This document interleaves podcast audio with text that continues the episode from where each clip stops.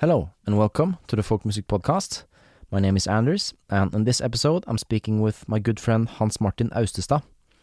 Hans Martin is a multi talented guy wearing many different hats. He is a singer, he's a songwriter, he's a producer, and he's a great banjo player. And it's the banjo that sits at the center of our conversation today. Hans Martin has a similar background to me, as he was trained as a jazz musician before entering the world of folk music, and it was his discovery of the banjo that led him down that path. Now, Hans Martin is a very philosophically minded person, and our conversation, as expected, jumps around a lot, covering a wide variety of topics, including the history of the banjo, which is entangled in all sorts of social and cultural issues, uh, the state of bluegrass, what it is and what it isn't, uh, the process of adopting different kinds of musical repertoire on the banjo, jam etiquette, musical identity, and um, various differences between jazz music and folk music, and a bunch of other things. So uh, I really enjoyed this chat with Hans Martin, and I think you'll find it interesting whether you play the banjo yourself or not. So, with all that said, here is my conversation with Hans Martin Austestad. Okay, so I'm here with Hans Martin Austestad. Thanks for coming on the show. Very nice to be here. Thank you. Now, I feel like this show has been uh, a long time coming in that uh, I'm I, I've tried to get you on the show multiple times actually, but uh, I feel like uh, the challenge has been finding the right angle because you um, your work is so diverse and you wear so many hats. Like uh, you're a performer, you're a solo artist, you're a producer, you're a teacher, you're a recording engineer, um, and uh, but I think I have a good idea for uh, an episode today, and that is um, the banjo and how you uh, experience all the types of music um, that you have been involved in over the last 10, 20 years through the banjo. Um, so, um, yeah, I'm really excited. Why don't you start off? Give us a quick introduction mm. for those in the audience who don't know who you are already, and tell us about your relationship with the banjo. Yeah, well, uh, my name is Hans, and I'm I I play the banjo. Um, and I started playing the banjo when I was 23 years old. So I was already pretty scholared. I was halfway into the State Academy of Music, and uh, I was studying jazz, as I know you were too. Uh, and uh, at one point, I was just feeling that something was missing in my life. what could it be? Uh, but it was uh, it was kind of a feeling that you know uh, the jazz teachings in school it can be kind of ideal-less. What do you so mean by that? I was, yeah. Well, I mean that um, you know you just try to find your own voice all the time, and you're just trying to figure out how you want things to be, but you don't have like a stance in some kind of tradition. And uh, of course, jazz tradition has lots of these pivotal standpoints but in like the Nordic jazz scene, I felt that you know being a Nordic jazz vocal vocalist mm. was kind of I couldn't identify with that role. So I started uh, showing interest to like roots and blues and uh, folk music from the U.S. because that was pretty close to African American, but it also had some folky kinds of uh, uh angles to it. Yeah and uh, it wasn't many steps until I discovered the banjo. And I was thinking about this when we were talking about doing the podcast and talking about the banjo. Like, how did the banjo reach a Norwegian like jazz singer in 2006? Yeah. what how, how what what kind of chain of events led to that happening? And it was kind of like a wave of uh, you know folk music happening um, in the years uh, you know prior to 2006 uh, and there's some big events happening uh, that had a major influence in the you know in the music scene in Oslo. And one of them was that movie Oh Brother Where Art Thou? Yeah. Uh, which is a Coen Brothers movie. Mm. and it had has lots of wonderful American folk music in the soundtrack and the T Bone Burnett, of course, uh, produced yeah. it, and uh, and the song by Dan yeah. Tyminski that. Uh, yeah, yeah, I can't, I don't and remember so, the. Yeah, uh, a man of constant sorrow. Yeah, yeah, that's the one. which is actually like a cover song from Ralph Stanley. uh, Okay, yeah, who is a an older and uh, Ralph Stanley on the soundtrack. He sings uh, that tune "Oh Death," which is a wonderful a cappella piece. And um, uh, this music, it kind of grew. And uh, just a couple of years later to this, Alison Krauss had like major success with that same band, Union Station and it was kind of popularized uh, without people maybe realizing it. But every time you heard something that kind of sounded like bluegrass around the 2000 early 2000s, uh, people were like, "Yeah, th- I know this, but what what is it?" You know. Yeah. And uh, I guess it just grew, and then there's some uh, influences, other influences who used uh, roots and banjo music. Uh, one of them is Odd Nordstoga Yeah. and he released this album called Luring in 2003. And uh, on that uh, album, they use the bass banjo, and they also use uh, a banjo, and that's a banjo player called Mike Hartung, yeah. uh, who is a a producer. Uh, so And you know, the banjo was just Odd Nordstoga, he kind of fused a lot of American and Norwegian folk music aspects on that album. yeah, Uh, yeah, I'm sure we and can he get, plays get, the get to- accordion. Yeah. as well. Yeah. so he has this Tex-Mex thing going on, you know. Mm. It sounds like Flaco Jimenez kind of merged with some kind of Hardanger fiddle player in, you Yeah. know, in Telemark. Mm. Uh, so uh, to me, that was a very exciting kind of identity to, to you know, start uh, mixing into what I was doing myself, and um, and of course I have like I'm Norwegian, so I have like all these Norwegian heritage uh, angles to to my person. So finding this folk angle to to approaching music, it it felt kind of familiar to me, and so. Uh, but the, like the last nail in the coffin of finding the banjo, that was actually seeing the movie Deliverance, uh, which I saw like uh, in in my Christmas vacation in 2005, hmm and my thoughts were just, I have to get one of those. yeah. And then, yeah, so uh, come January, I just, uh, you know, I went down to a store called Myrbrotten, Mm. which is now basically mm, closed down. yeah. Uh, but they had like a selection of banjos. And so I could go to the shop and actually try a banjo. And just putting my hands on that, I just felt the connection. It was really weird. You know, I went to the shop and I tried an instrument I'd never really held before. And just, you know, I just felt that this is what I'm supposed to do now. Uh, Cool.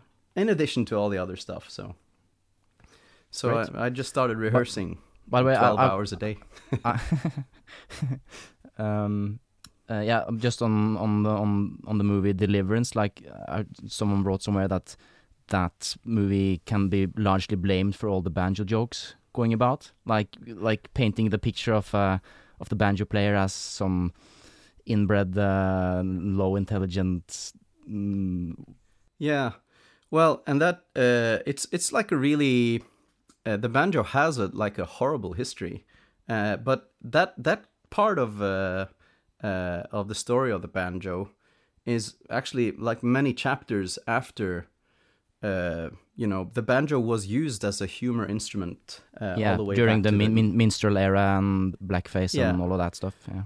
So in the 1800s, um, it's a really weird and uh, and complex story uh, that has to do with like uh, racial boundaries and uh, you know the minstrel artists. They were at the same time as they were performing very like racist uh, performances, making fun of African culture Mm. or African American culture, they were also kind of opening doors to people getting to learn about the culture that they were kind of making fun of. Yeah, And and, ma- maybe there was also like elements of envy or admiration for that uh, African American culture mixed in with uh, with all the um, the stereotypes and and the racism. Uh, Yeah, and there's a there's a very interesting book about this uh, uh, that's written by an author called George Carlin, and he writes about the banjo's origins in the U.S. And there's especially one minstrel artist. It's called Joel Sweeney, um, who uh, actually was I think he was a son of a plantation owner, Uh, but he had lots of social contacts with, uh, you know, the slaves that were working on the plantation, and uh, he got to learn because they were basically like he didn't have, uh, uh, according to this book, anyways, but he didn't have um, his parents take care of him. It was actually like uh, the slaves on the plantation that were mothering him and that were uh, that was um, teaching him things. So he actually learned to play the banjo because he was having lots of social contact and and he just he was a very good banjo player according to the like the historical uh, downwritings. And uh, he uh, they we would say that he stole the music uh, or that he he took the music and he took it out to the minstrel shows. Um, so it's very interesting because uh, it was a tribute uh, but at the same time it was like these atrocities of racial injustice and differences that uh, also was a part of the picture. But in the long run, you can see that you know that was the beginnings of exposing uh, uh, the U.S. to African American culture, and um, the banjo has this like two-sided, uh, like for one thing, it's like this brilliant, amazing music that's very complex and very hard to master and especially like the old stylings of the minstrel playing and uh, the clawhammer playing it's uh, it's completely like mm, cryptic for someone who hasn't been into that before Yeah. so yeah So no, I my aim for this episode was to not make it into a, like a banjo 101 history Yeah. uh, thing because uh, there's plenty of those up on YouTube. But um, all of this is super fascinating, and as you say, like the banjo has this. It takes elements from African American culture and also from like uh, European culture, especially from the from the British Isles, and and melts everything together into um, styles that I would recognize as like old time and and after a while like bluegrass. But let's let's just start in the other end, like when you first bought that banjo at Myrbråten. Uh, Yeah. Where did, where did you go from there? Like, what kind of music did you try to play on it, or, or how did you go about learning it? Yeah, well, I actually have like uh, the email uh, that I sent myself with a couple of tunes that I was supposed to check out because I was talking to a friend of mine uh, who knew some of the tunes that you could start off with. So I'd written Earl Shrugs, not Scruggs, but Shrugs because Yeah. I'd written it wrong. And then I'd written anything that uh, ha- contains the word breakdown Yeah. or uh, anything that has the word creek. so I learned like Cripple Creek and Salt Creek, and these are like beginners' tunes for the banjo. And then I started uh, playing like Earl Scruggs tunes and stuff. And uh, but I think one of the important things, you know, all of these banjo, amazing American banjo players that have been very important. Uh, you could just list them up and and everybody kind of knows who they are if they're into the banjo previously but what not many people know about is like that there was a community in Oslo and um, around uh, like um, a, a kind of a bluegrass scene growing uh, at that period of time so there were bands like uh, one band in Norway called Ila Auto and they won like a Norwegian Grammy. Uh, I think it was the spring of 2006, and uh, there was, this these other fes- fe- bands. festival down in Risør as well, the Bluegrass Festival. yeah, I and I think the Risør Bluegrass Festival it was founded in 2001. Yeah. Um, yeah, by a guy called Dagfinn Pedersen, who also was an important influence to uh, bringing European bands up to Norway. Okay. So there were lot, lots of like Czech bands coming up to Norway, uh, and from Eastern Europe, G Runs and Roses and Bluegrass Cwrkot, and bands like that. So, uh, and that was amazing, you know, because uh, you know the craftsmanship of uh, the players that was from that area and that came up to play was just like, you know, get, getting the source right into your, you know, your own community. So uh, watching these mm, players play and being able to jam with them at night uh, at Risør was a major part of learning lots of the, about the music. and you have to mention also like there was a Norwegian band that was very important and very influential at that point, and that was uh, Terje Kinn and Knut Hem, Øystein Fosshagen, Yeah. uh, Håkon Askeland, uh, and they uh, basically they've been the backing band to a very famous Norwegian uh, kind of bluegrass humorist uh, type of uh, player called Øystein Sunde.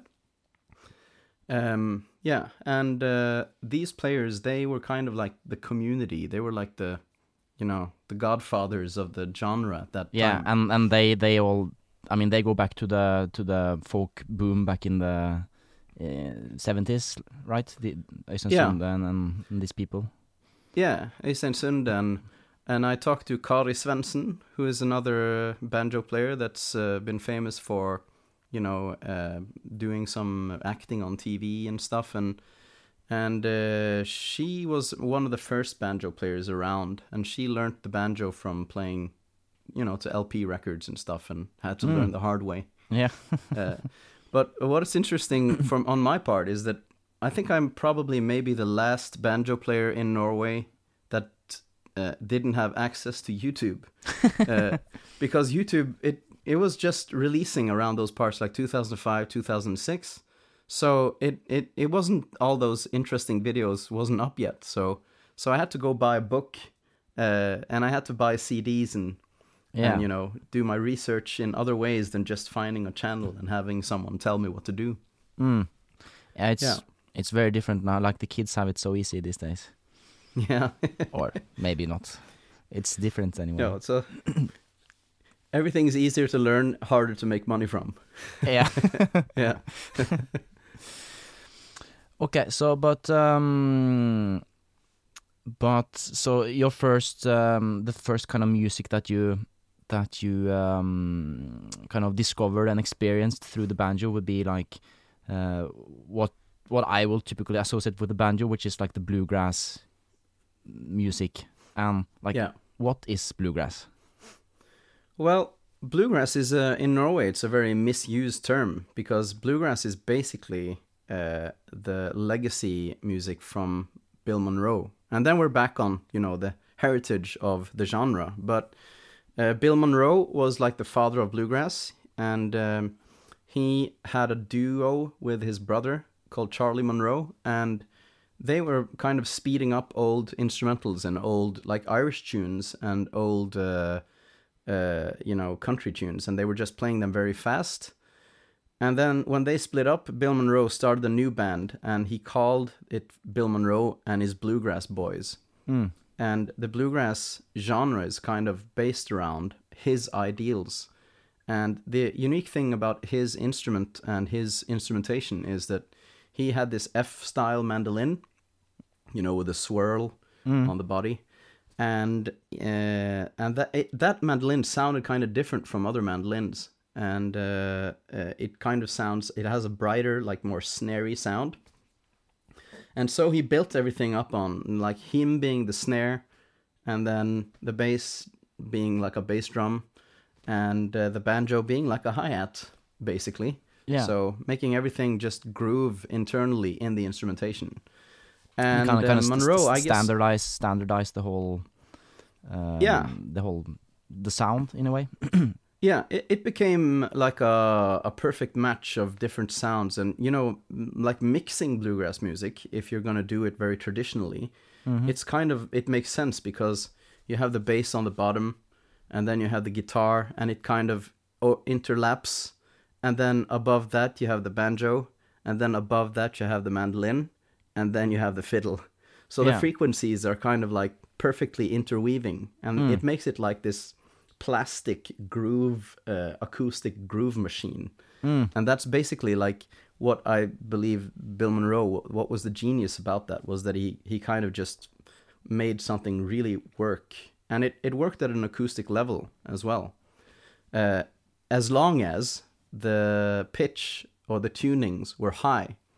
So that's why almost every Bill Monroe song, it's up in B or B flat okay uh, which is a nightmare for the fiddle players. yeah Uh, so lots of like the bluegrass fiddle playing, it's you know it's all in position. There's no loose strings.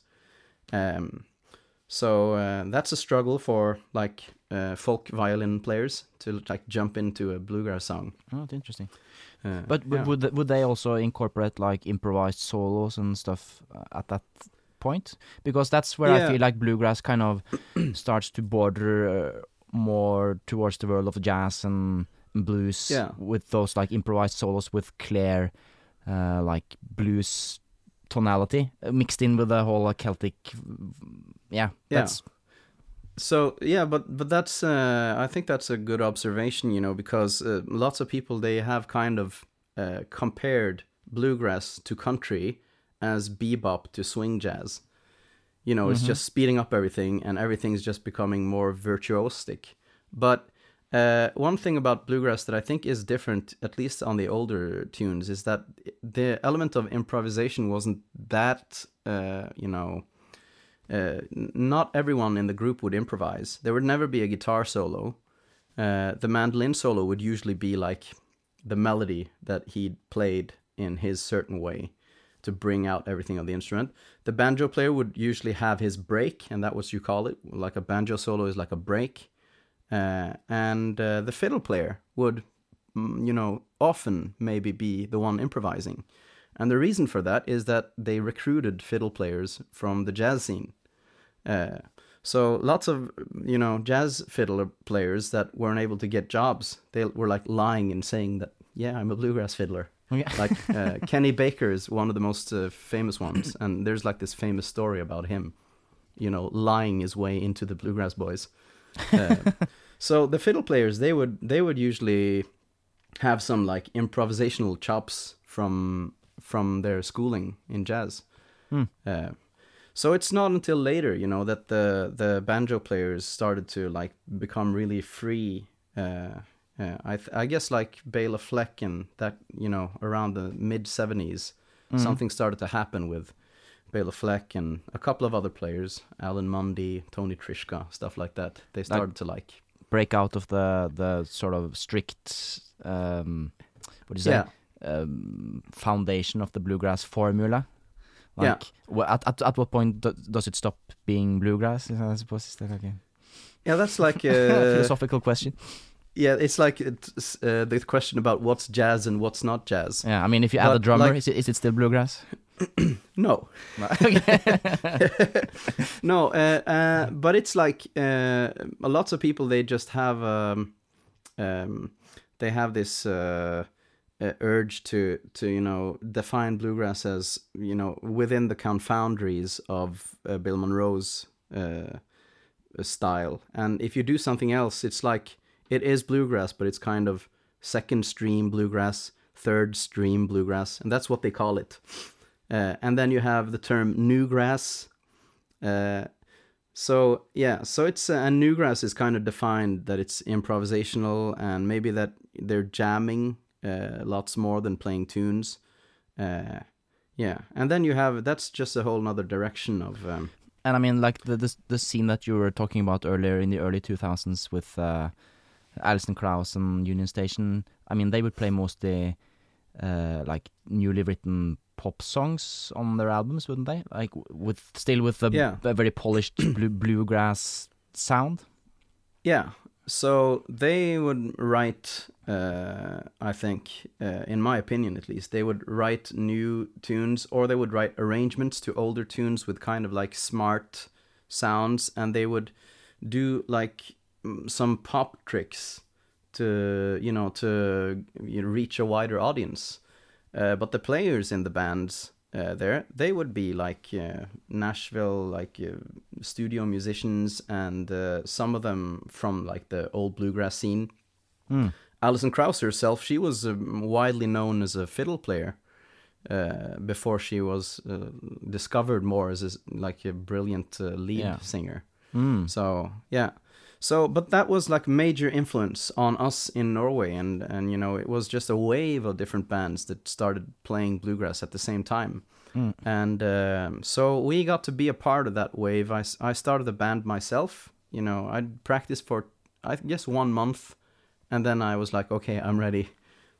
I should put put together a band, and and by coincidence, you know, I already knew uh, a dobro player about the same level as me. We could learn to play together, Mhm. and a guitar player, and uh, fiddle, and then we like begged the mandolin player and the bass player to join, and then finally we we could be a band. So Yeah. And like, at what point uh, did you, or is there a point in this journey that you kind of felt that okay, now I'm deep enough into the tradition. Now I want to find my own voice. As I mean, as you alluded to earlier, like the part of the reason why you kind of left, the, or you didn't feel at home in the jazz scene in Norway at that point, is that everyone was just yeah, looking for their own voice without like no grounding in anything like so i mean i can kind of relate because i also was a part of the jazz scene at that point and i i felt like uh, i i kind of missed that sort of like grounding in a tradition i was very much into the hard bop and like um, soul jazz kind of thing with the hammond organ and everything but Yeah. the scene wasn't really in, into that at that point and yeah, uh, so that that's I think that that that's that's what really um, interested me about uh, folk music. Uh, for me, Irish folk music and Celtic music is that it was like a very um, a, a- a tradition there with fairly like easy to grasp uh, um, rules or like structure that I could just like be a part of. Uh, and that Yeah. was my initial reason for for entering the scene. And later, I I still had this urge to like, okay, now I need to do something personal with it. Uh, and I guess you came to the same uh, realization at some point.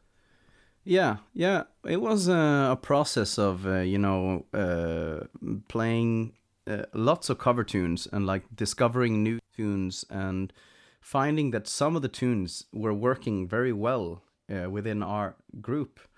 So I've always been, you know, because I'm really a schooled singer, I was very into like finding the good tunes that have some kind of, you know, surprise in the harmony.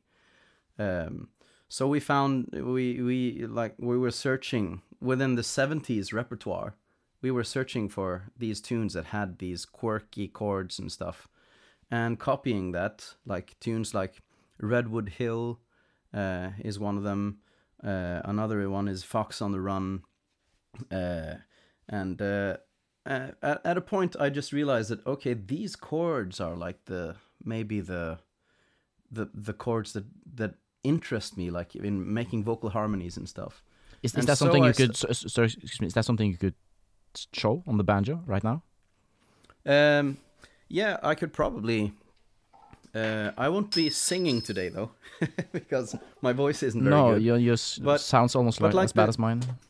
It's not. It's not like uh, you know, the main chords of the banjo is like the loose strings. I guess I have it tuned up.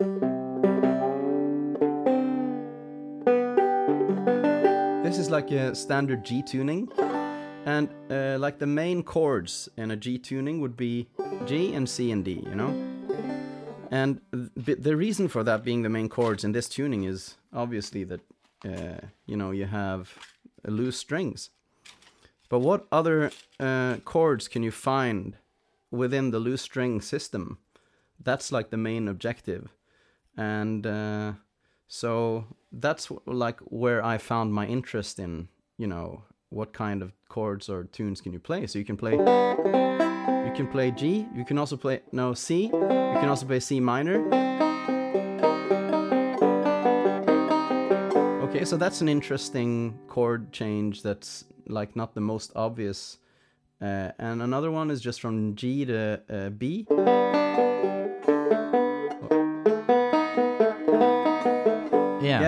Mm. So that's like uh, two chords that are kind of. It's not in a lot of Bill Monroe's tunes, but they start showing up in like different country tunes, uh, and that kind of, uh, you know, chord changes would be something that would interest me. Another one is E flat.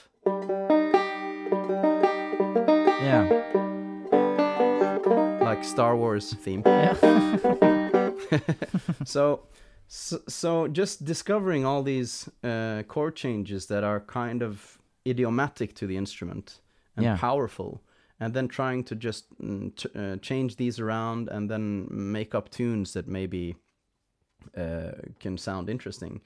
That was like my beginnings. It's not very fancy. It's it's not really like very in uh, ingenuitive either.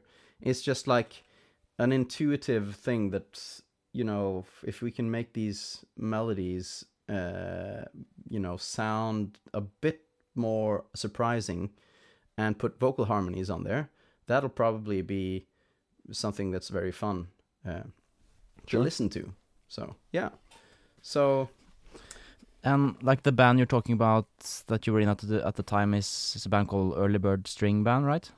Yeah.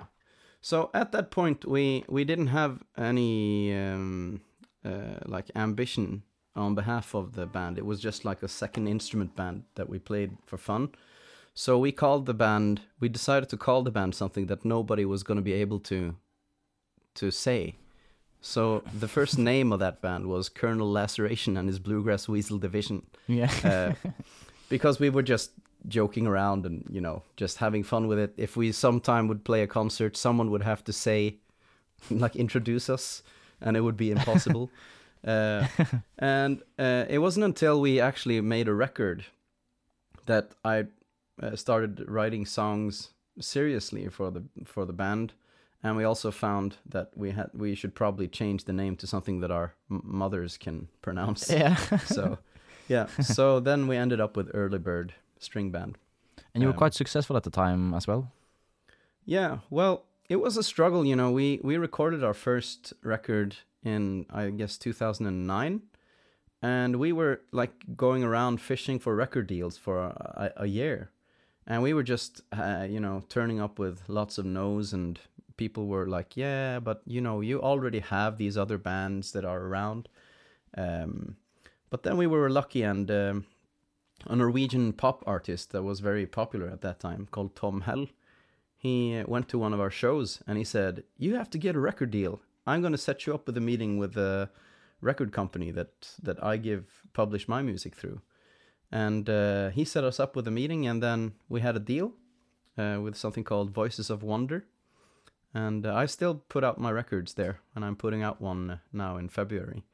Uh, i've been um, yeah collaborating with them for 10 years actually so Great. So yeah, so uh, we had a record deal and we put out the, you know, the record and uh, we got lots of great reviews and stuff and and uh, at the end we also like had a Grammy nomination, a Norwegian one, uh, and uh, that kind of flipped us over the struggle part of uh, you know just getting to f- you know feel comfortable about you know putting out your own music in a Yeah, and maybe you, you entered the scene at kind of the right moment as well, like with uh, yeah, a bit happening in the the, the bluegrass world and actually I, I felt that we we were kind of maybe wasting some time uh, in that we were actually pretty ready to record before we got to do it. Um, but uh, I I think one of the reasons why we spent time was kind of finding some kind of identity in in uh, our playing and uh, mixing like uh, Norwegian sounds with uh, the bluegrass sounds. Uh, we usually like implemented a Norwegian a Norwegian instrumental on our records, and we also had like Hardanger fiddle, and we we played and we jammed lots on Norwegian stuff. was was that new Um, territory for you at the time, like uh, Norwegian traditional music? Yeah, it it was uh, a result of uh, the mandolin and fiddle player Erlend Viken and Ola Christer Rossebø Laffen, Mm. uh, which uh, they we were went all to the same year to the State Academy, and uh, they went on the folk music uh, department. So Yeah. so they were taking a bachelor's degree in folk, and we the other guys were uh, you know taking bachelors in jazz. Mm. So, um, so that was uh, a reason for why we started to, you know, mess around with folk music a lot. And you know, I just brought the banjo to every jam session I could, and lots of these jam sessions they were Norwegian folk sessions. Yeah. So yeah, so that's uh, how I like got um, involved into playing. Uh, But how, how how was that experience? Like getting into the Norwegian folk scene and learning the Norwegian repertoire on the banjo, because that's not a traditional instrument in Norway. Yeah, no, it's really not. And uh, you know, some of the rhythms are great to you know just uh, you know mooch off the groove Yeah. with uh, coming coming with your banjo, and others are really a struggle. So uh, there are like these, you know, Rheinländer that would work pretty well, and you know all of the associated grooves that are you know symmetrical, like uh, a gangar, uh, uh, which is a dance tune that's you know often four four. Maybe it's like triplets if it's a rull. Uh, that's a, but a rull also works fine. It's like a triplet driven dance tune from the western parts, actually the parts where I'm from. Those kinds of of uh, grooves will be, you know, I wouldn't call it simple because it has its uh, small quirks and small like uh, tripping threads, you know. hmm But um, it, it will work, you know, just playing some polite banjo on that stuff. Sure. But then you have like the asymmetrical stuff, like uh, sp- the different kinds of telespringar or valdrespringar. Um, and uh, you have springlek, which is like my nemesis. yeah. That groove is, yeah, it's that's one. That that one is like the hard one. It's three, but you don't play the second, yeah. so that's just defined by, you know, some kind of telekinesis or something. Yeah. So, and that's um, really hard to play for an instrument that's just basically like a drum with strings. Mm. Like you're mostly like subdividing some kind of groove. Yeah. Um, uh, so trying to stay out of the important groove elements, but still contributing to the flow. That's like basically uh, a very polite way to enter the the genre with the banjo. Mm. Um, But but you know anything about like is is there some history of the banjo being used in Norwegian folk music in in the last century? Do you know anything about that?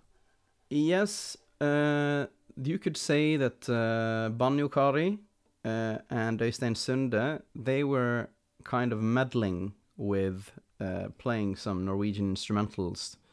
Uh, I haven't actually heard like a bona fide uh, recording of them doing a folk, like a real folk tune, but it's more like, um, you know, mashing it up. Yeah, Um, folk rock and also Lille, Lillebjørn Nilsen, which is another Norwegian player. He Yeah. actually learned to from the same era, like the sixties and seventies, the the folk boom. yeah, and uh, and he he was a part of that, and he also learned to play clawhammer or like strumming from Pete Seeger because he knew Pete Yeah. Seeger personally Okay, cool. because he translated a couple of his tunes, so they had contact, and then Oh, nice. he he. Yeah, he became a close friend to Pete Seeger. So For any non-Norwegian listeners, we'll make sure to link to all of these uh, these Yeah. wonderful Norwegian artists in the show notes. Um, yeah, sure.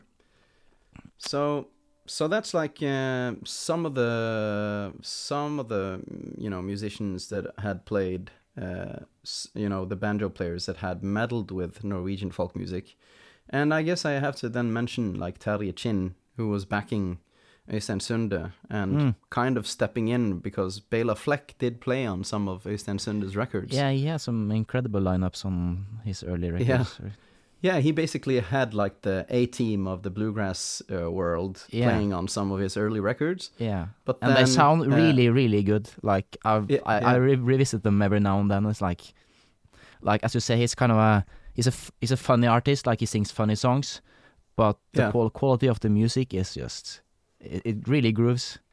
Yeah, and he has this amazing technique playing the guitar, and he also played used to play the banjo. Yeah, Uh, but I think he, I I heard somewhere that you know he just felt that he had to do it all the time to keep a level up, so yeah. he stopped doing that live. hmm But now he has Terje Kinn, who does an amazing job, of course. So and uh, they they play some like Norwegian influenced stuff. Uh, I was just sitting. I'm making this karaoke thing for Riksen. Uh, You have to Where we- have to ex- explain what that is. yeah, well, we actually we were making this folk music karaoke thing where we take like these mm, tunes that you would never think was translatable to a karaoke setting No. and I'm I'm kind of uh, translating everything, you know, all the different quirky rhythms and stuff to MIDI, and uh, I was just sitting the other day and uh, transcribing some of the uh, like an Øystein Sunde tune uh, that's um, that has like a Norwegian banjo styling thing. So, so Øystein Sunde definitely had some of these uh, influences early on, but um, I would say that uh, you know doing kind of the in-depth uh, playing that I've been trying to do, that was not something I could find in the Norwegian style. No. So, but you can find like American players delving into Irish music or even like uh, um, Baskin music, you know. Yeah. Um, so, so you have these bluegrass players that are very interested in other kinds of genres. Uh, for instance, you can say that um, Punch Brothers they have this uh, on one of their records. They play a Väsen um, tune called Flippen. Uh, so the American bluegrass players they have some examples of you know taking something into their own. yeah. Elements of classical music. Uh, I've heard a lot. I feel. Yeah, In, in the yeah, that's like a having Bela Fleck playing Paganini or something like that. Yeah. that's, yeah. That's pretty Yeah. incredible. Yeah, but uh, the thing is that Norwegian music is kind of less accessible, so that's been kind of unmarked territory. Um, so we started doing that, and we put out the third record we put out with uh, Early Bird String Band. We called it Lasso Folk, Mm. because kind of like mixing the lasso cowboy, uh, but also Sami heritage, uh, but with uh, like folk, uh, like uh, the folk uh, um, genre. Mm. And our objective for that record was kind of trying to make it sound natural, like it was supposed to be that way. Uh, but that was a struggle to, to you know, make those kinds of rhythms and stuff fit for the banjo and Yeah. and also uh, the dobro player. He was like, he was very bummed out during the all the rehearsal periods because it's it's just it's not that idiomatic, you know. Uh, No, no, that's. I mean, I I play a fair share of instruments myself these days, and I feel like every time I learn a new instrument, I tend to also learn um, or get into a new genre of music. That's or that's usually my reason for learning a new instrument. Might be different Yeah. for other people, but when I wanted to get into Irish music, I uh, that's when I I um, picked up the accordion and after some while the whistle, and I, I'm sure I could probably learn to play uh, bluegrass on the piano, but um, yeah, I Yeah, suppose bluegrass there- on the piano is like that territory is kind of like it it very quickly becomes some kind of like western parlor piano thing yeah, or maybe like a ragtime yeah, because uh, those styles some- kind they, they kind of fit together. You you can mash them together, but yeah uh, it might not still be real. Like I I I I've yet to hear like the harmonica sound really good in a bluegrass band, for example. Like I've heard many attempts, but uh, it's it's really tricky. Well, I played the Yeah. harmonica myself as well, so I made a few Yeah. attempts myself. But it's it's really hard to get that whole banjo kind of rolling pattern into the Yeah. into that instrument. So there's definitely some idiomatic challenges with yeah with instruments. Yeah, sure. And uh, but I know that Blue, uh, Bill Monroe used sometimes had like a harmon- harmonica player on some of his tunes, but it, it's like more a rhythmic role than a melodic role. Mm. I think on some of the some of the early bluegrass recordings. Um, I think Mike Stevens. uh, have you heard of him? nah, no. Uh, you should check him out. Mike He's, Stevens, huh? he's he might be. Uh, oh, I'm I'm I might be Mike Ste- Mike Stevenson. Mike Stevens. Yeah, Steve Mikens. something like that. Yeah. Yeah. anyway, he's he, he's a great player. He's he's he. I think he he at least did um, a very um, a good attempt on sounding like a banjo on the harmonica.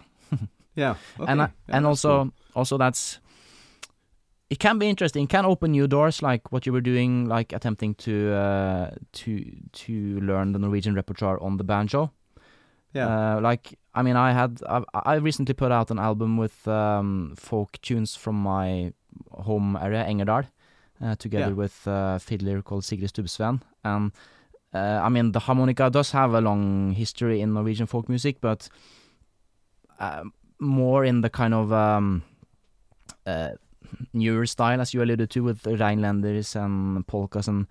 Uh, uh, At least I didn't have a uh, any roadmap or anything when it came to uh, adopting the fiddle repertoire from this area to the harmonica.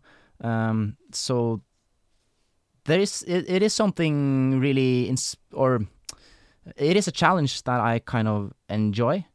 Uh, I Yeah. realize like finding okay, okay, no one has probably done this before. How I'm the first Yeah. one to try. Like how how Yeah, can it yeah. be done? Like Yeah, and that's I think that's like uh, that's one of the reasons why I felt that you know the delving into the material of the banjo playing hasn't really been done very thorough before when I when I started working on that, and I had a you know access to folk musicians who could show me how they play and what's the thing what what are they interested in you know playing the fiddle or playing the mandolin uh, uh, you know playing Norwegian folk tunes. What's their approach? And one of the things that I found or that you know it's I didn't find it it's just there. Uh, and that's uh, you know having several strings playing the same tone and having uh, strings drone you know uh, having strings just uh, being open all the time and and making sure that they get to that they get to uh, sound so that's some of the things you do that on the banjo you know the one of the most classic like banjo intros is like yeah, yeah, so that's like a drone uh, concept. yeah, But you can you, you have all these drone concepts on different tunes, and uh, in Norwegian it's like. And I'm not playing this like on one string. I'm playing it like on every other string, and when I play it, it's like uh, some of the strings get to you know sound at the same time. And this uh, kind of uh, illuminates the melody in a different way than if you do. Of course, so. And I think that's like a major like uh, element of trying to play Norwegian folk on the banjo is like uh, having the strings that doesn't have to be dampened. They should just be open and just sound, and it'll make everything sound more powerful. So.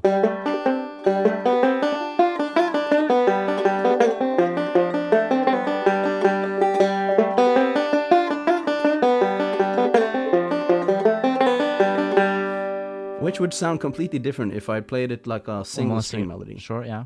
Yeah, so that's like been one of my major uh, interests in trying to find tunings that allow me to, you know, play uh, in a certain way that that sounds like pleasurable, and even playing alone, you know. But I mean, Uh, that tune the- sounds like it was written for the banjo. Honestly, like Yeah. it sounds great. Yeah, it kind of does, and and this is a, a tune from uh, like the south of Norway, from Agder, um, and uh, you know it probably has some origin from another place, uh, but it's like the Norwegian way of playing it, and Mm. uh, you know, so listening to the different violin players and and folk players um, uh, playing Norwegian folk music, you could really find a concept in the playing that you kind of you have to kind of uh, try to illuminate the you know the the emotion coming from the instrument and see if it's translatable to your instrument Yeah. and uh, playing single string stuff is not going to do that No. um, that's going to sound like a different concept uh, and you play the banjo more like a guitar player Mm. um, so um, I've been working lots on like translating these things and finding like uh, positions that that are workable uh, for different tunes. And what I find is that you know in Norwegian folk, you have to tune your banjo a lot more than you you might have if you were lazy and just you know playing single string stuff. So Oh yeah, yeah, to make it sound. Yeah. Uh, to make it sound right. So you have like one tuning and it, it could be two different tunes and then you have to tune another way to like make it sound right. Um, yeah. You so yeah, so that's like a challenge, but it it's also what makes it fun and it's also the reason why you can uh, you know uh, defend having five banjos yeah. because then you can have like that's my low tuning, Yeah. that one is my Hardanger fiddle tuning. There you go. Uh, yeah. That's that's the good thing about being a multi instrumentalist. Like gets expensive. Yeah, yeah, yeah.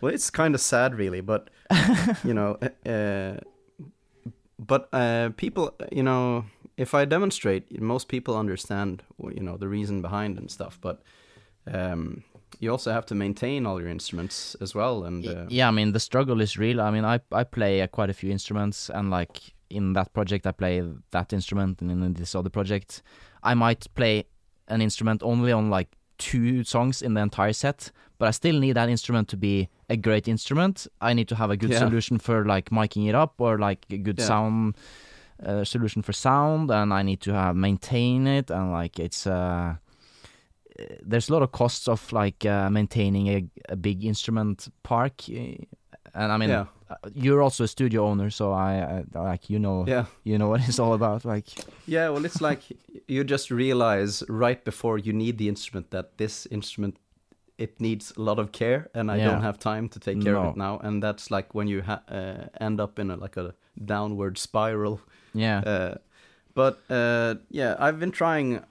I, I just try to keep my instruments, uh, you know, played. So I I have like this rotation that I put them out, and I just keep them uh huh, in in eyes view and by that way i can make sure that i play all the instruments within a year i've like touched all the instruments and i know about what state they're in but i do have like my main instruments and of course. and uh, yeah so But um, like um, uh, okay, uh, going uh, taking one step further, like um, I mean, I've heard you use the banjo in many different situations and sounds, like not just strictly folk music.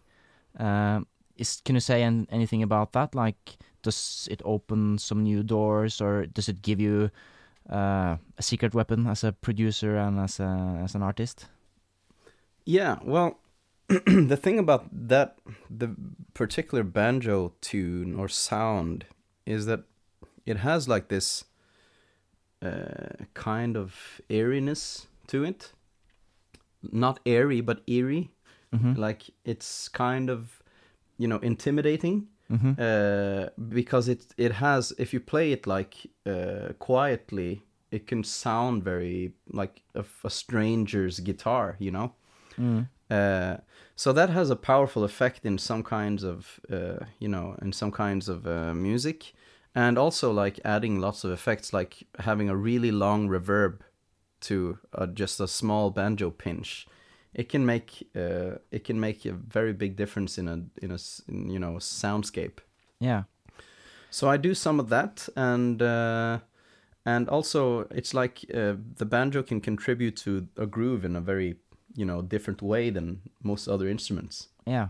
It's, So- it's I don't play the banjo obviously, but it seems like the way you play it is like very, uh, obviously very different from a guitar in that you have that rolling, flowing thing. Uh, it's, it's a very Yeah. it's very rhythmic and melodic at the same time, uh, just by the nature of the instrument. It seems.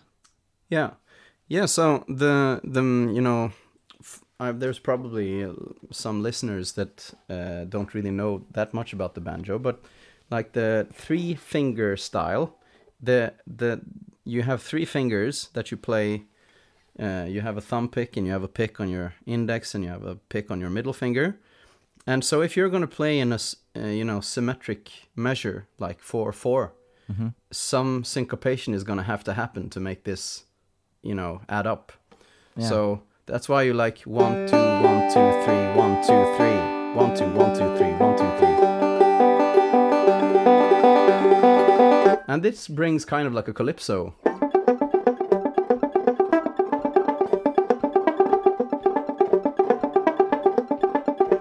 And you know that's uh, the thing that you do, like a banjo player.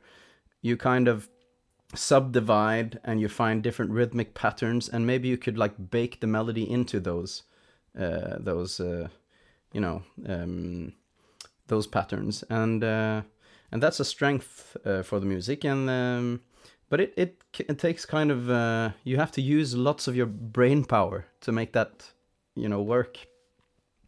Uh, so and I also sing at the same time uh, when I play the banjo. Most times when I play the banjo, so that's been like a, a struggle to you know just figure out something that can just flow. Mm. So So that's like uh, some of the like arpeggiating things. And then- then you have like melodic uh, runs and stuff, which yeah. looks totally cryptic if you see me play it because I play like one string and then another string instead Yeah. of just playing it. Um, so yeah, But that's to to have the strings ring in a way. That's why it's done that way, is it? yeah, but it's also like because you then use uh, every other finger also, so you're able to man- maintain speed because you're not like repeating yourself in just one string. So you can kind of incorporate.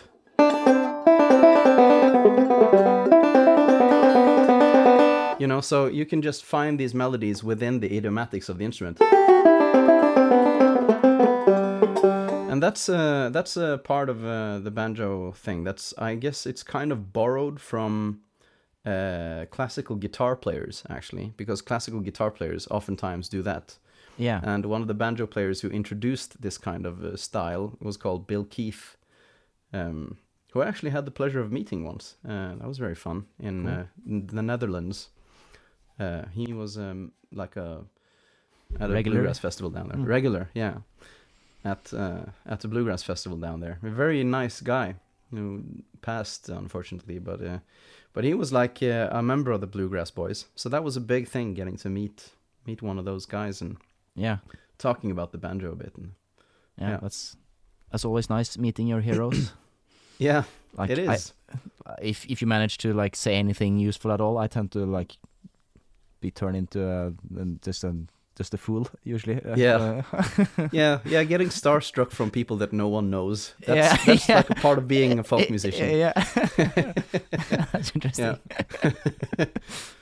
so that's that's probably like a, a major sign that I am actually a folk musician. Mm. It is uh, that I get starstruck by, you know, Yeah. old women and men playing weird Yeah. instruments. but that's also interesting. Like, at what point did you start um, seeing yourself as a folk musician? Uh, I actually, uh, I, I, it was the flip of the banjo that probably did like the major job in doing that. But I have this, you know, definition struggle with folk music myself because to me, folk music, and this is something that I've heard several podcasts and several interviews talk about what is folk music. Because to me, like the music, the jazz music that I was inspired of, it's kind of folk music. Uh, because it's kind of like the orally, you know, uh, delivered uh, different kinds of playing that that you can just learn by just listening and joining in. Yeah. Uh, and lots of the jazz music back in the day, it was like that. And that's kind of like the jazz music that's been closest to my heart. It's not like the major triad uh, uh, modulation jazz music. It's been more like the, the yeah, like the Nat King Cole stuff and, uh, you know, Chet Baker and stuff like that. And it's kind of like Tin Pan Alley tunes that you might also maybe find in bluegrass. Like yeah, an example of that would be the tune that's called "The Careless Love," which is it's a jazz tune, but it's a bluegrass tune as well. Yeah. So yeah, But I mean, So- we're, we're, we're sorry, but uh, I mean, we're both Norwegians, and like in Norway, I feel like we have a like um, our definition of folk music or like folkemusikk in Norwegian is is a lot m- more narrow than in the English speaking world. Yeah. Uh, so I don't It I don't know if that has an impact on how you view yourself as a musician. yeah. I think like the Norwegian folk music uh, term is pretty political. Okay. uh, because it has some kind of like identity layers to it, and obviously because we're a very young nation, so uh, the Norwegian folk music term is kind of defining what's unique for our music within our boundaries, and how do we live in pact with our local culture and our nature and all that, and uh, you know for a country like the U.S where which is also kind of young, but it's kind of like a melting pot of different cultures. Mm. The the politicizing has a different flavor, Yeah. you know. So the folk music thing is more like handmade, natural. Uh, you know the the old poets that you know yeah. uh, tr- traveled alongside alongside the roads and and you know uh, it has this you know uh, folkloristic uh, side to it that's different from the Norwegian identity Yeah. thing. But also on the Um, British Isles, I I feel like like uh, folk gets used uh, to describe almost anything from like Bob Dylan to Martin Hayes. Yeah, Although it's And- but you can kind of uh, you know you can kind of relate to it as well uh, because it it has something to do with your you know just the player and the instrument and you know being able to convey a certain kind of groove and melody yeah and t- and maybe tell a story. Uh, yeah so that's a part of it, but mm, in my like philosophizing over what I think folk music is, there's a very important, you know, uh, extremely important um, um, element that is uh, the room. You know, you you're playing acoustically in a room, and the room is kind of maybe even the instrument itself, the room you're playing. So it's kind of deep because uh, you know you're playing. I'm playing the banjo, but the room I'm playing the banjo in is a definite part of uh, you know the concept of what the music sounds like. And uh, As opposed to I think that's as opposed to like if you're playing an electric guitar and you're you're also playing a room but then you have like an electric element that you're projecting into a room or maybe even out on a field on a rock festival thing so i think like the cultivation of the folk music genres is very much confined to like we had this place where we used to go and dance uh, we had this chapel that we used to go and sing uh, so the room is actually a very important part of like the instrument, and not just any room, but like that room is a big part of this local culture. Mm. Um, and that's a, a way to think about Norwegian folk music, at least, that I think is a bit less identity politics uh, uh, defining, or that's a very loaded word, by the way, but yeah. uh, uh, uh, it's less uh, like about the, the our national uh, you know our national uh, identity heritage mm. and more about our local heritage and local identity. Because uh, i think like the rooms that you have in your local community is a very big part of your folk music tradition Mm. um, and I guess that's uh, you know that has to be the case as well for the pubs in Ireland um, and England and uh, uh, like where you play is almost as much a part of the music as how you play. Uh, because maybe how you play is just formed by where you play and who's there. yeah So, yeah yeah. that's an interesting point And uh, I think like uh, that's also a thing. We don't have these, you know, stages uh, for folk music, or we didn't used to have it. Mm. You know, so the actual noise of the other people in the same room was also influencing how you would play the the tunes and the melody. Yeah, so I mean, you couldn't afford to have the same level of dynamics, perhaps, as classical music, who was Yeah. like made to be performed to an to preferably a quiet audience. I don't know. Yeah, yeah. so and and that's a, a thing about like the difference between like power folk music and like stage folk music is that you can take it down to a very low level, Yeah, but you're still you're kind of taking the music that's developed in an environment where you're not that much listening, uh, where it's kind of a, a part of the community and and you're taking it down to a level where people are supposed to listen yeah, um, and that's a stage thing. But you also have a tradition for that in Norwegian folk music called lydarlått, yeah, which is directly translated uh, a tune that you're supposed to listen to. yeah. You're Yeah. supposed to So- shut up. Yeah, so so you have that in folk music as well. But it's uh, I think like the a big part of the the folk music sound is defined by you know the room and the like that the audience kind of it's it's not like stage music. No. Um, like just Yeah. on on the notes that just like you you have a similar tradition in in the Irish scene with like the, the obviously the, like the ballads that that are sung a cappella in in jam sessions like when everyone when when everyone is playing uh, the dance tunes together in the jam, like the the noise can often be like quite high. but whenever someone uh, sings um, a ballad a cappella, then Yeah. the idea is that everyone should like just uh, Yeah. shut up and listen, and then they can sing very dynamically and Yeah, So, and, yeah, that, quite and that happens in the pubs, right?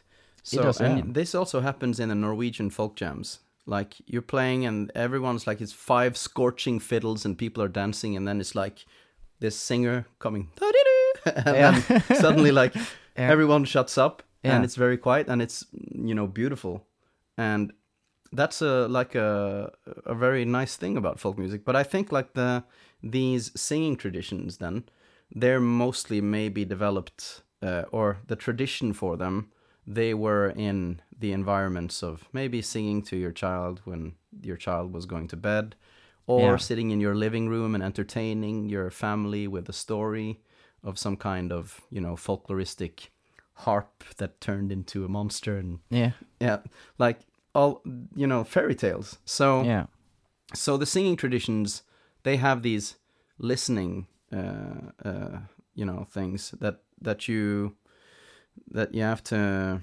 put in as a part of what folk music is uh, and it's still like it can maybe be summarized to being about the room that's that the music is meant for. So I also sometimes I, it feels like uh, like what we end up defining as folk music depends very much on who is playing it. Like uh, yeah at least in the Norwegian scene, it uh, I often hear people play things that might just as well have come from someone in in the contemporary jazz scene, but because they have a background or they originally come from the folk music uh, community, then we see it as folk music and they can play at the folk music festivals and they're kind of still part of that community. yeah Um, so I, I guess that goes back to the like the the identity side of, of folk music. Yeah. Yeah, there's a definite identity side. And I guess like that's one of my my own feelings towards the issue that uh, I I come from kind of jazz, but I think that my attitude towards the music is more folk music than than jazz. Uh, but you know, if a jazz musician hears me say this, you would just be able to argue, you know, that's just bullshit. Uh, but I think it's um, the identity part of, uh, you know, one of the things I like about folk music is that you can mostly uh, pick up some some instrument and join in in some on some level uh, you can join in. Uh, and that's uh, something that jazz music is kind of like evolved beyond. yeah. I, I, But, I've, you talked, know- I've, I've talked about this with other guests on the podcast as well. Like that, um, that was one of the things that really um, inspired me to, to enter the, the folk music community and like the Irish folk music uh, community in the first place, and then later the Norwegian. That, uh, as as you said, like the jazz jams that I were used to, it, it was very much like, um, yeah, you showed up and play a, played a solo, uh, and it was kind of intimidating because all the spotlight were on you, and for the like sixty seconds you had to prove your worth, and Yeah.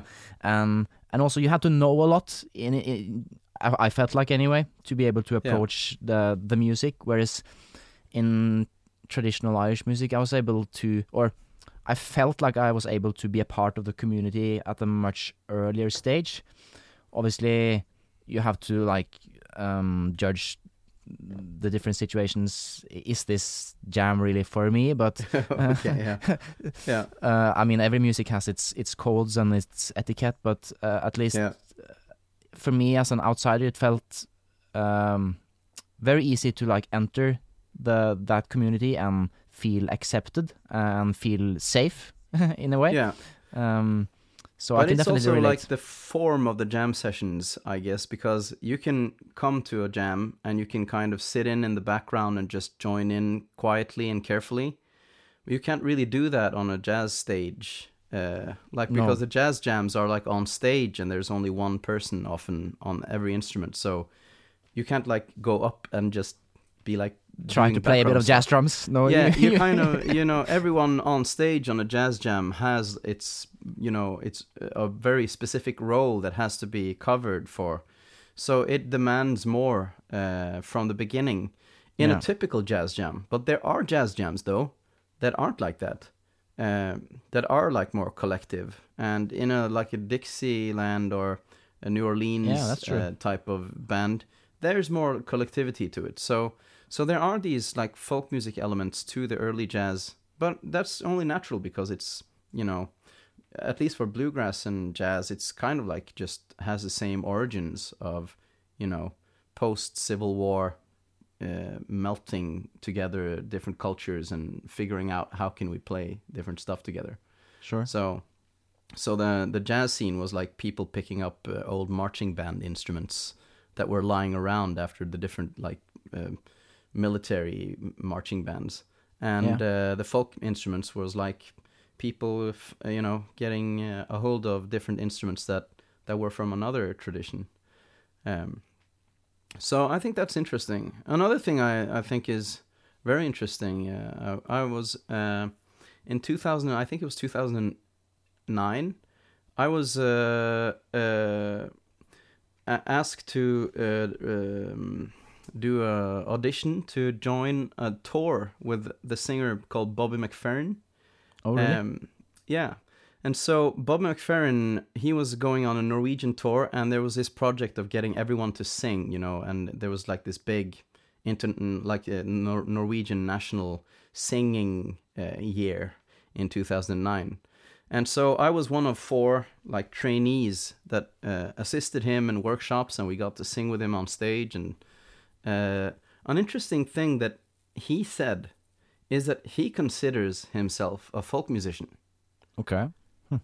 Which is like uh, kind of mind blowing. But you can also understand it because he's like always just meddling with, you know, trying to improvise something that isn't too advanced in like harmonics and stuff, but it's just some natural kinds of melodies that you can just sing with different singers and and everyone can just join the loop and and that was his project for lots of years but also he obviously like played with Chick Corea and he he like uh, conducted uh, different philharmonic orchestras and stuff Yeah. but him saying this even though he has this very diverse background he considers himself a folk musician Yeah. i think is a very interesting uh, so because I for think- for for him, it's more about the approach, how he approaches music. You think is that the, the idea Yeah, behind I- it?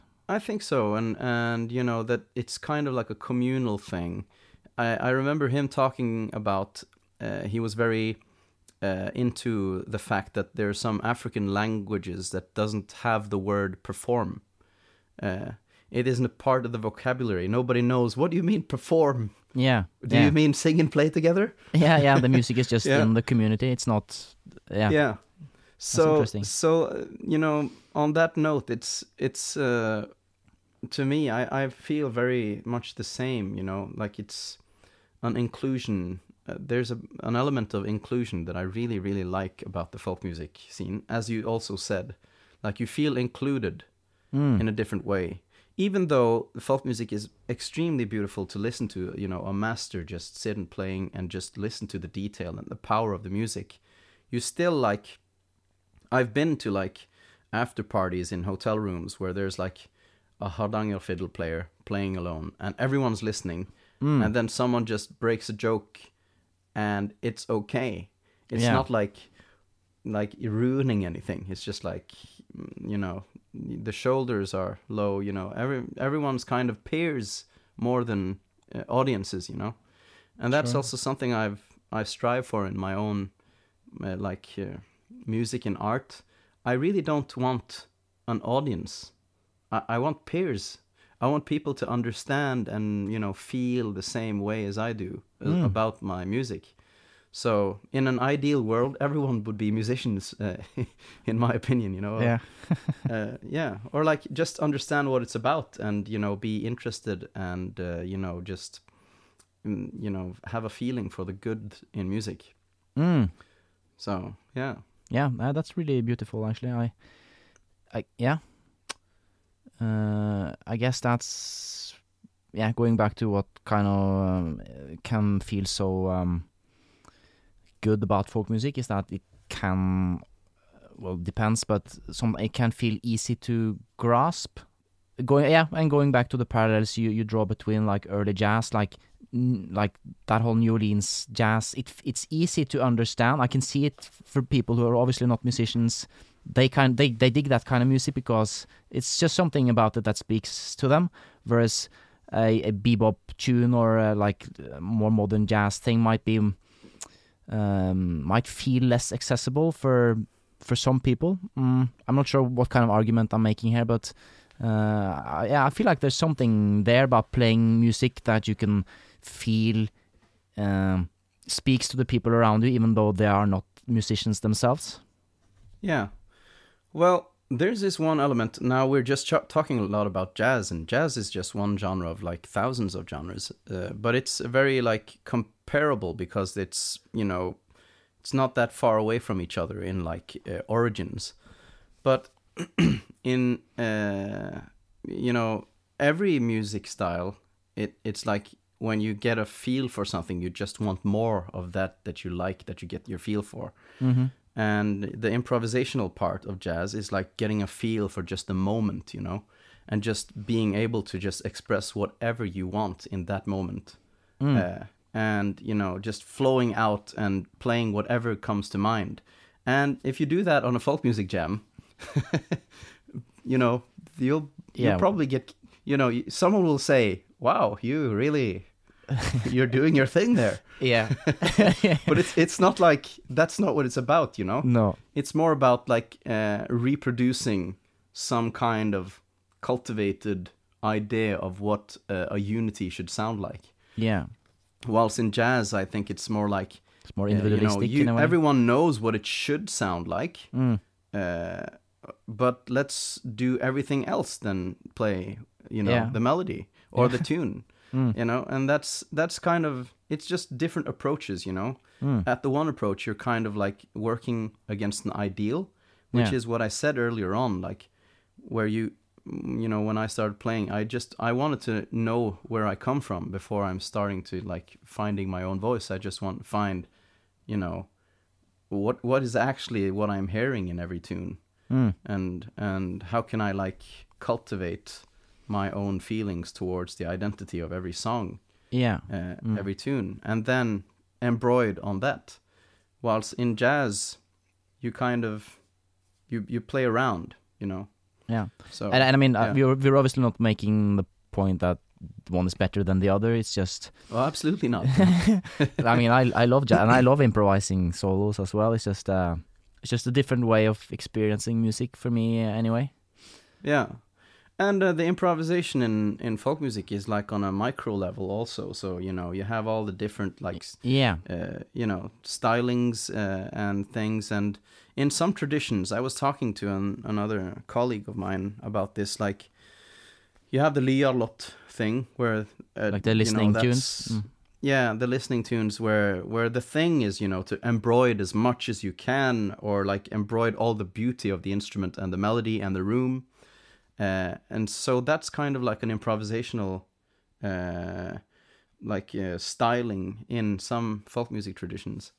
And uh, and you also uh, have like just the micro you know if everyone like has these micro variations it also brings some synergy effect to to the so that's i really love that about folk music but i really like about jazz that you know everyone just knows what's happening Yeah. even though nobody's ever done it before yeah. so yeah so it's just different approaches to and that i think like if you're a jazz player and you you play folk music with a jazz attitude that's like you're using the folk music as a base Mm. to explore everything that's around the music Yeah. uh, yeah which which can be very interesting. Like, um, yeah, many jazz musicians obviously use different musical traditions than the kind of American jazz um, tradition as a as a springboard for improvisation. Like m- uh, many people obviously draw inspiration from Western classical music and pop music even is very popular these days. So, Yeah. um, but let's not try to define what jazz is. But uh, no, I think that's funny. I, I I just recently listened to this interview with Pat Metheny where he calls jazz the J word yeah, because just nobody really likes that word anyway. no, Uh, so yeah. yeah, hardly doesn't really mean much. Mm. Okay, uh, I'm not gonna keep you all day, I think. Um, but uh, another question here. Um, I mean, you obviously you made the banjo a big part of your musical career, but I mean, you're doing tons of other things. You're coming out with a new solo record just after a New Year, I hear, which Yeah. I'm looking forward to.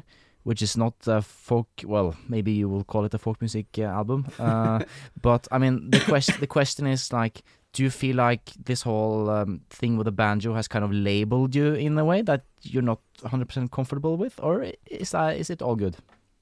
Uh, no, I actually I had a couple of years where I I kind of was very, uh, you know, I was very aware that if I bring out the banjo in this setting, it's kind of going to give it some connotations that I don't want uh, to have. So uh, I have put out three solo albums uh, before this fourth one, and uh, the banjo role in on those albums are very subtle uh, because I was thinking that it's gonna collide with uh, you know some some of the other music that I'm doing, and I want to do different stuff. So I kind of just didn't play the banjo, but I played the guitar. But what I did was that I tuned the guitars like a banjo. Okay. So so I've al- always been doing that. I'm playing in open G and open D and stuff on the guitar, and I'm finding like voicing. So the banjo stylings is always with me. Uh, but that is also like a a thing that's going on in the 70s with like Joni Mitchell uh, and James Taylor tunes and Rolling Stones also did some of that, you know. So so it's just, you know, uh, using the banjo as a platform to and your understanding of the neck to bring it to another instrument and just trying to come up with interesting harmonies and you know that's i think that's like my main thing is just finding some quirky unexpected small thing and just trying to fool people to like what they never heard before yeah. but but it has to be like just on the breaking spot of you know that you almost feel familiar with it and the small spice that you can add makes people like yes that was very rewarding because i understand what happened there or something Cool. so so i've been i've been uh, careful not to like brand things and stand you know press photos with the banjo and Yeah. and like uh yeah uh and i guess that's you know partly because uh the banjo is just one of many instruments that i love and and play and and stuff so Yeah. so it, it can be labeling uh and you know wherever you go if you have a banjo people are going to ask you to play the tune from deliverance or man Yeah. of constant sorrow Yeah. or wagon wheel yeah. yeah that's like the three tunes and if you're a listener and you listen to this don't ever ask the banjo player to play dueling banjos wagon wheel or man of constant sorrow it's just like going to an irish jam and asking them to play mason's apron don't do it yeah. Yeah. It's just to Yeah. prove that you know at least three titles that has the banjo in it.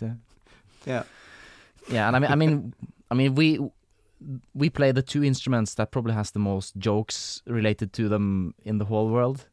yeah yeah So- we should start a band yeah, we should.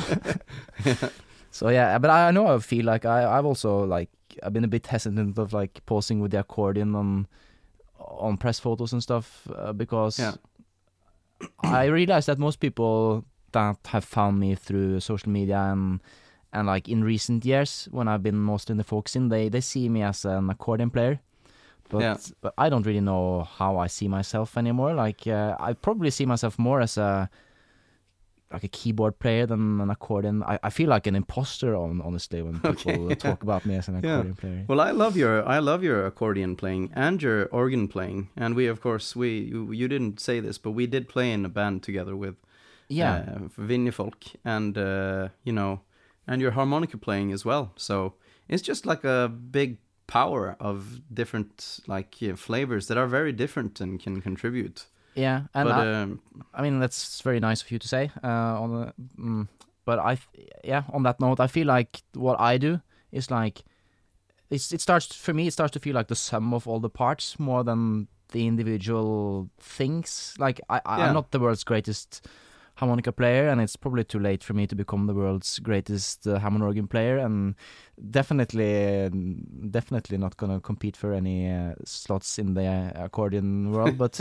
but uh, I feel like the the stuff that I do on the different instruments, they kind of contribute to each other in a way. Um, yeah, and yeah. There's a back. sy- sy- synergy effect to Yeah. whatever you're doing, and I guess like that's. I think you know the the age of the virtuoso is it, has been tipped over. oh, that's interesting. you know in in these that you know you can see it uh, you can see a tendency on the internet uh, you know with these uh, internet youtubers uh, that what's the, like their major strength well it's that they can play mostly anything yeah, you know so everyone's a multi-instrumentalist in 2022 and you have like these guys like jacob collier or Mm. rick beato yeah, like and they're these youtube channel owners that that you know they can pick up a bass and they can like play just like tone 11 and Yeah. then they can play like the accordion so yeah, and and yeah. and record it and mix it and uh, make it sound great and yeah, all that Yeah. stuff as well. So and i think that's uh, i think that's uh, an interesting like turn of events because like the virtuosic 90s maybe especially like ev- yeah, I was also know, thinking about the '90s when you when you said that. Yeah, because it, it's just everything culminated in into that. You know, you could, eh, as well as you could play your main instrument. That was who you were as a musician, yeah, and that was how you were able to make a living because people were interested in, you know, seeing amazing musicians uh, playing amazing on the instruments, and people always will be. But now it's like whenever you play something that you think, oh, this is amazing. You'll go on, on the internet and find a five-year-old who can do the That's- exact that's same the, thing. That's the thing, yeah. yeah. Yeah, so it's maybe it- more you know- important than ever to just stand out in in some way, anyway. Yeah, well, Or that's so more important than being like uh, very virtu- virtuistic or very um, impressive in a way, I suppose. Yeah, I, th- I think, but I think like the combination of your interests is becoming more a part of your exterior identity. Yeah. Even though everyone might have been like that uh, 10, 20, uh, f- 30 years ago, that everyone played, but you wouldn't do it on stage or you wouldn't like, uh, you know, you wouldn't be practicing and doing it in public in the same way. Uh, although there's always been these, you know, amazing multi talents, I think it's become more accessible for people in general to be, you know, to to um, you know uh, grow their talents in Yeah. different areas, Mm. and it's been more acceptable and also more interesting, I think. So, so that's like a you know contribution that the, probably like the internet, but also like the the stages around the world has been more and more accepting to you know uh, for the multi talents. I think, Yeah. and uh, you can go pretty far back in time to the Renaissance, and you know that's what people were doing back then. That's even the, a term. So- like Yeah, uh, like a Renaissance artist. mm. That's like Michelangelo or Leonardo da Vinci. So he could make like Mona Lisa, and he could also like design planes and war machines. Yeah. And uh, he also wrote like works about uh, color theory. Mm. Uh, so I think uh, like our time, the Renaissance artist uh, term is kind of become more relevant, and this is in in a large degree because of computers and stuff.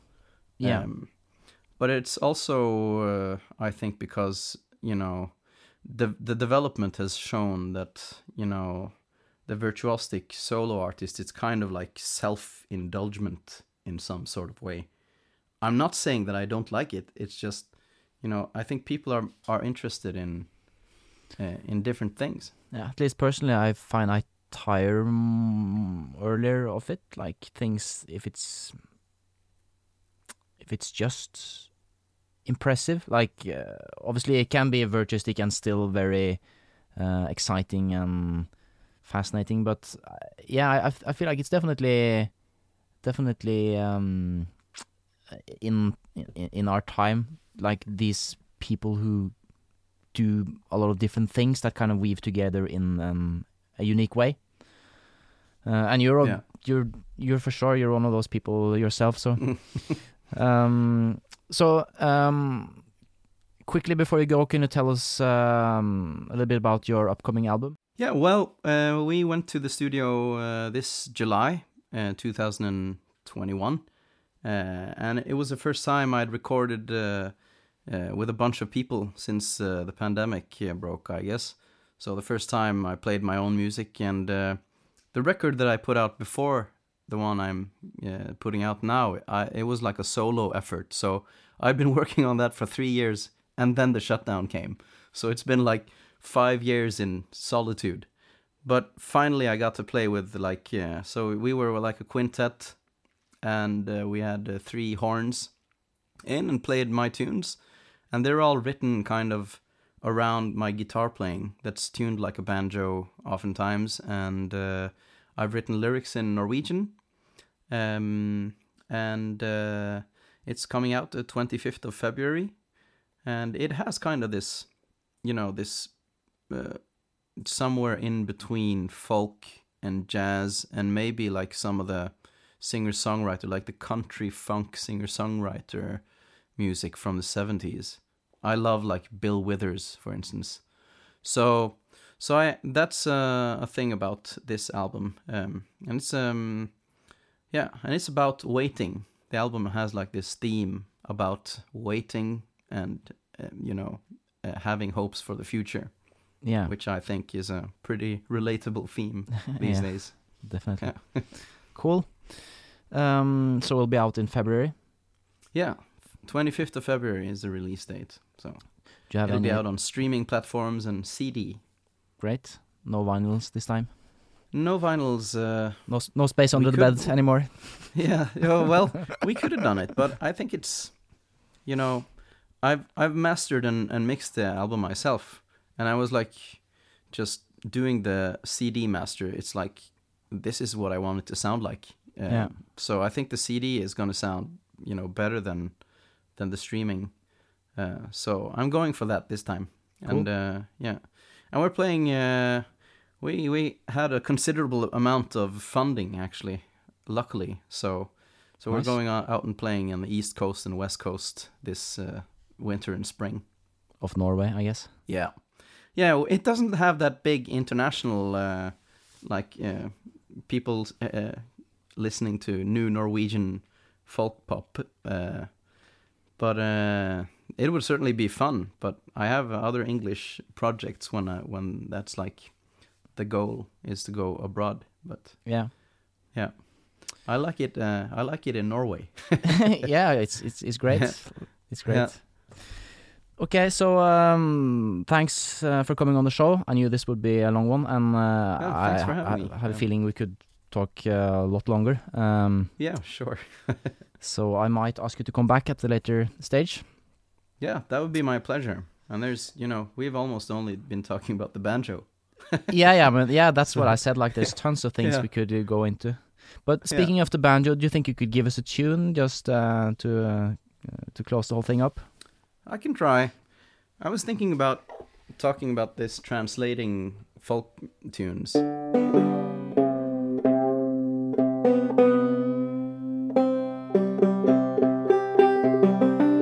Because I did this kind of translation of uh, Norwegian Langeleik, a dulcimer tune, a halling, that's a dance tune, and uh, uh, the thing about this uh, tune is that I tried translating it for like clawhammer stylings.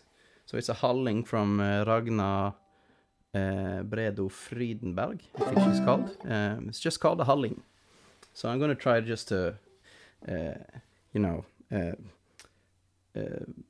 try to emulate some of the stylings for the for the Langeleik.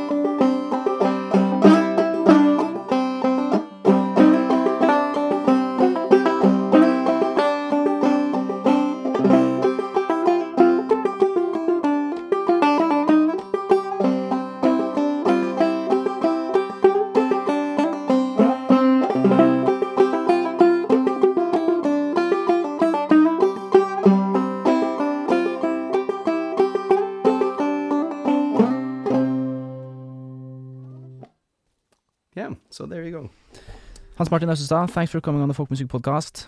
Hope to see you around soon. Thanks for having me. Thanks. Thanks for listening to this episode of the Folk Music Podcast.